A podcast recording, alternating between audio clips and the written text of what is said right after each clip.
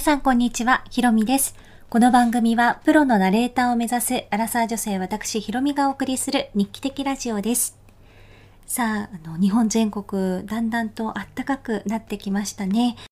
えー気温差が激しい今日この頃ですけれども、皆さんご体調などは崩されていませんか？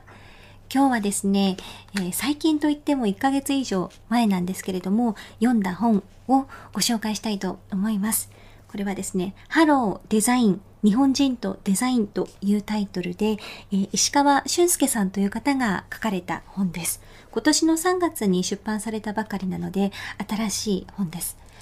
でこの本に関してはとても私感動とそして衝撃と学びを得ましてすぐにお話ししたかったんですけれどもなんかこう大事なことがたくさんあるからどうやってお話ししようかなと考えていたら結構時間が経ってしまってで考えたらどんどんどんどんなんか増えていってしまって結局この本を一語一句逃さずに話すこと以外ないなと思ったのでちょっと綺麗にまとめるのは諦めました。ので今日はですねちょっと私の本当のこう心から思ったこと感想も含め考えも含めお話できたらなと思います。でそもそもデザインという言葉、えー結構馴染みがない方って多いんじゃないかなと思うんですね。もちろんこう日常の目に見えるデザインとか、あとはインターネットか、インターネットとかアプリだと、まああの UI、UX なんていう言葉を聞いた方ももしかしたらいらっしゃるかもしれません。で目に見える視覚的なものとか、例えばあのボタンの位置とかメニューの配置場所とかってあのちゃんとこう考えられて作られた設計されたデザインなわけなので私たちは日頃からデザインというものに身近に触れているけれども私はそうだったんですがどこかこうデザイナーの仕事センスのある人がやる仕事と思ってデザインと自分の間に一線を薄く引いていました。で、そうではないんだと、すべての人間がデザイナーなんだっていうことと、こういう考え方はぜひ義務教育で教えてもらえたらよかったなと思ったので、ちょっとその辺に重点を置いてお話ししたいと思います。でこの石川俊介さんという方なんですけれども、あの、茨城県のお生まれでいらっしゃるんですが、大学を、日本の大学に通って半年で中退をされて、イギリスのロンドン芸術大学というところに行かれて卒業をしています。で、その後に日本の企業に勤めて、また UK、イギリスに戻って、えー有名なアイデオという会社で働いて、え今は日本で、え活躍されているという方なんですけれども、えっとですね、このハローデザインという内容が、とにかく私が受けた印象だと、デザイン、デザインシンキング、デザイン思考っていう言葉が最近出回っていますが、それは難しいことじゃなくて、みんな一人一人がやれることだと。で、それをどういうことかっていうのをあの優しく解説をしてくださって、で、最後に我々日本人にはそういうデザイン思考するポテンシャルがめちゃくちゃある国民、民族だと。で、昔からそういうことをしてきたから。だから、あの、やれるんだっていうようなすごくこう、励ましてもらえるようなあったかい一冊だなと思いましたし、と同時にこういう考え方をしていかないと、どんどんどんどん世界に置いていかれてしまうというような、まあ、継承というか危危機感みたいなものも私は感じました。で、ちょっとですね、あの本書からいくつかあの引用させていただきながら話をさせていただきたいんですけれども、そもそもですね、このデザイン思考っていう言葉を聞いた方いらっしゃったら、ちゃんと理解されてますかというのをちょっと聞きたいんですけど、あの上から聞こえたらごめんなさい。というのも結構難しくないですか？デザイン思考ってパッと聞いてすぐ理解できる人ってあんまりいないんじゃないかなと思うんですよ。で、最近こうよく耳にする言葉で、それこそあの IT 業界で流行ってるとか、かの Google とか Apple で採用されている手法と聞くと、やっぱりちょっと自分とは遠い世界なのかなと思ってしまう方も多いかもしれません。けれども、石川さんによりますと、これはこれからの世界をもはやロジックだけでは正解を導き出せない時代を生きるすべてのビジネスパーソンに必須の思考メソッドですと書いてあります。私はですね、これを読んでから思ったのが、ビジネス、ビジネスパーソンというよりは、もう一人一人、人間一人一人が持っているべき考え方じゃないかなと思いましたし、私たちは日常を気づかないところでこういう思考をしているんだなと気づかされました。で、えー、実際にですね、どういうことなのかっていうと、とてもあの詳しくは本書をぜひ読んでいただきたいんですけれども、あのー、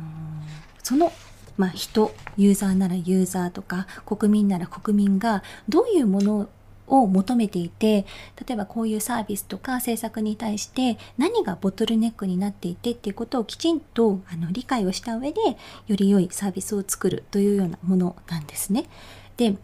それって当たり前なんじゃないの？と思われる方もいるかもしれないんですけども、そこへのアプローチ方法がかなり具体的に書いてあって、なるほどと、あの目から鱗を落ちるような事例とか、あの具体的なアプローチ方法が書いてあります。で、私も実際にデザイン思考で何かこう解決、物事を解決したとかサービスを作った経験がないんですけれども、一つ事例が書いてありまして、なるほどと思ったことを少し本書から引用させていただきます。これが本書の71ページ第3章のデザイン思考4つのプロセスというところに書かれてあるものです。えー、何を考えるのか。人間中心。アイディアは事象ではなく人から生まれる。デザイン思考のスタートの地点は人間中心という考え方です。これはとても大切な視点なので、具体的な事例を用いてご紹介しましょう。舞台はアイディオシンガポールオフィス。その扉を叩いてきたのは他でもないシンガポール政府でした。シンガポールといえばご存知の通り、国民の半数近くが移民で構成されている国です。優秀な移民によって栄え、一方で犯罪発生率は低く、非常に成功した例として挙げられることも多い国。しかし、どうも世界各地からやってきた移民たちのシンガポールに対する印象があまり良くなかった。国に反発心を持つ人が少なくないという課題を抱えていました。自分で選んだはずなのになぜ一体どうすればいいのか。頭を抱えた政府がアイデアをシンガポールオフィスに解決を依頼してきたというわけです。早速メンバーを集め、チームを組み、デザイン思考を使ってこの問題に取り組みました。移民たちはどんなプロセスを経てシンガポールへやってきて入国し社会に馴染んでいくのかどんな瞬間にどんな気持ちになり、心の底では何を求めているのか。チーム全員で観察し、インタビューし、本人たちも自覚していないような本音を探っていったのです。こうしたリサーチから導き出された結論は、ちょっと意外なものでした。税金が高すぎる。移民が差別されている。移民に対する警察官の態度が悪い。どれも違います。入国するときに記入する書類に思いやりが足りないだったんです。もちろんその書類に事務手続き上の不備があったわけではありません。しかし、いわゆるお役所仕事のペーパーは、これから仕事に緊張を抱えている人たちにとって上から目線に感じられた。国の入れてあげるという態度が透けて見える無機質な書類を書くとき、つまり入国の初っ端から無意識のうちにネガティブな印象を持ってしまっていたのです。ということで、そこにこう解決の糸口があると発見したアイディオさんは、本当の課題はここだということで、入国書類をデザインし直すことにしたそうなんですね。いわゆる無機質な状態、上からっていうところをバッサリと切って、ウェルカム。あなた、いらっしゃいと一緒にこの国を盛り上げていきましょうね。そんな、こう、国が握手を求めてくれるような体験を感じられるものにしたそうなんですね。で、国から依頼があって、この結論に至るまではわずか3ヶ月ほどしかかからなかったと。そのデザインを導入して、以来は移民たちの国民に対するネガティブな感情が激減したそうなんです。私はこれを読んだ時に、あの、なるほどなと思ったんですね。本書に書いてある通り、こういう、まあ、移民、えー、系の相談とか問題ってついつい税金とか差別とかあ仕事とかそういうところに問題があるんじゃないかなと安易に考えがちですけれどもデザインシンキングデザイン思考を用いたあ結果本当のボトルネックを発見したということなんですね。で3ヶ月でわずか3ヶ月でこの問題が解決に至ったあの至っているということでかつ書類を作り直すデザインを一新するっていうことはこう制作ね、打ち出してこう税金を変えるとか税制を変えるとかそういうことではない本当にシンプルなものでコストもそこまでねかからなかったんじゃないかなと思います。でそもそもこのシンガポール政府がですねこういう相談をしに来るデザイン思考をあの兼ね備えた人たちを囲っているそういう会社に依頼をするというとこがめちゃくちゃセンスがあるなと思ったんですね。だって移民のネガティブ感情がってなったらなんかお国の問題として日本だったら国会でこうやり取りされそうじゃないですか。そこがなんか全然違うなと、なんかここも、良くも悪くも衝撃を受けました。で、じゃあターゲットに話を聞けばいいのかと思ったらそういうことじゃなくてっていう、まあ、デザインシンキングの詳しいですね、あの解説がこの後載っているんですけれども、あのそういうアプローチ方法だっていうことはとても印象強く思ったんですね。で、この事例を読んだ時に一つ私の頭にあのさっとよぎったのがありまして、この本を読んだ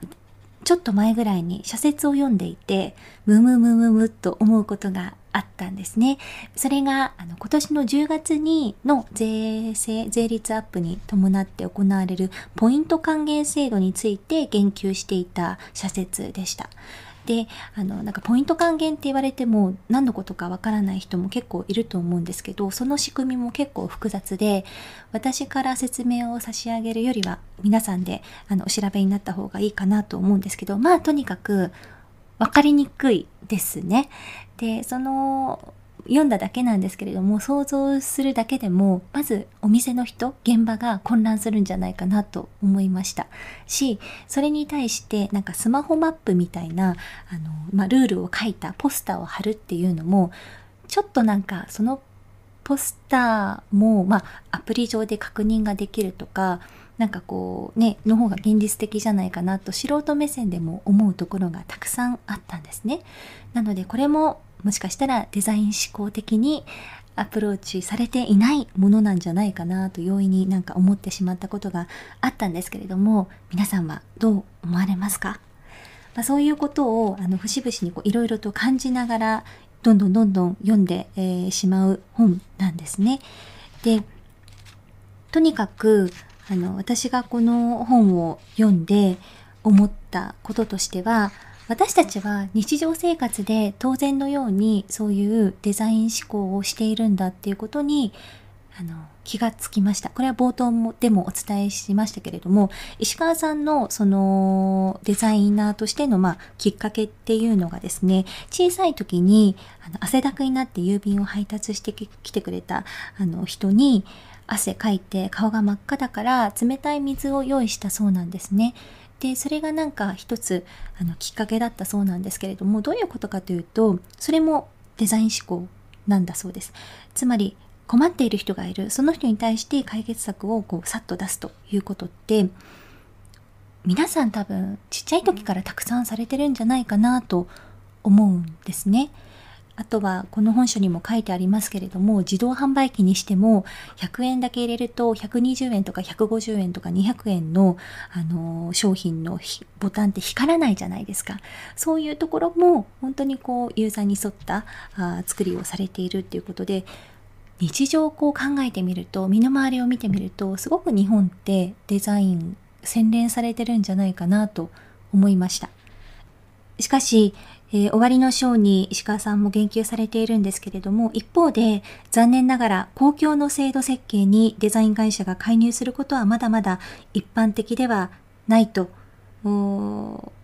一連にマイナンバー制度も書かれているんですけれども、私がパッとこう頭をよぎったといったポイント還元制度もしかりですけれども、マイナンバー制度も私も受け取った時びっくりしました。ペラペラ中身1枚で、で、とりわけ顔写真を載せても載せなくてもいい。しかし、あの、知り合いが先日アメリカからようやく日本に帰国をしてきて、マイナンバーカードを作らないとと、写真を撮ってですね、提出に行ったら、同じ場所で同じ条件で撮った写真なのに、一方の人は OK、一方の人はちょっと色が暗いからダメ。というふうに、まあ、窓口によっても対応が全然違ったりということで結構ちぐはぐ感を感じるものだったんじゃないかなというふうに思いました。こういう、まあ、課題だらけの日本ですけれども、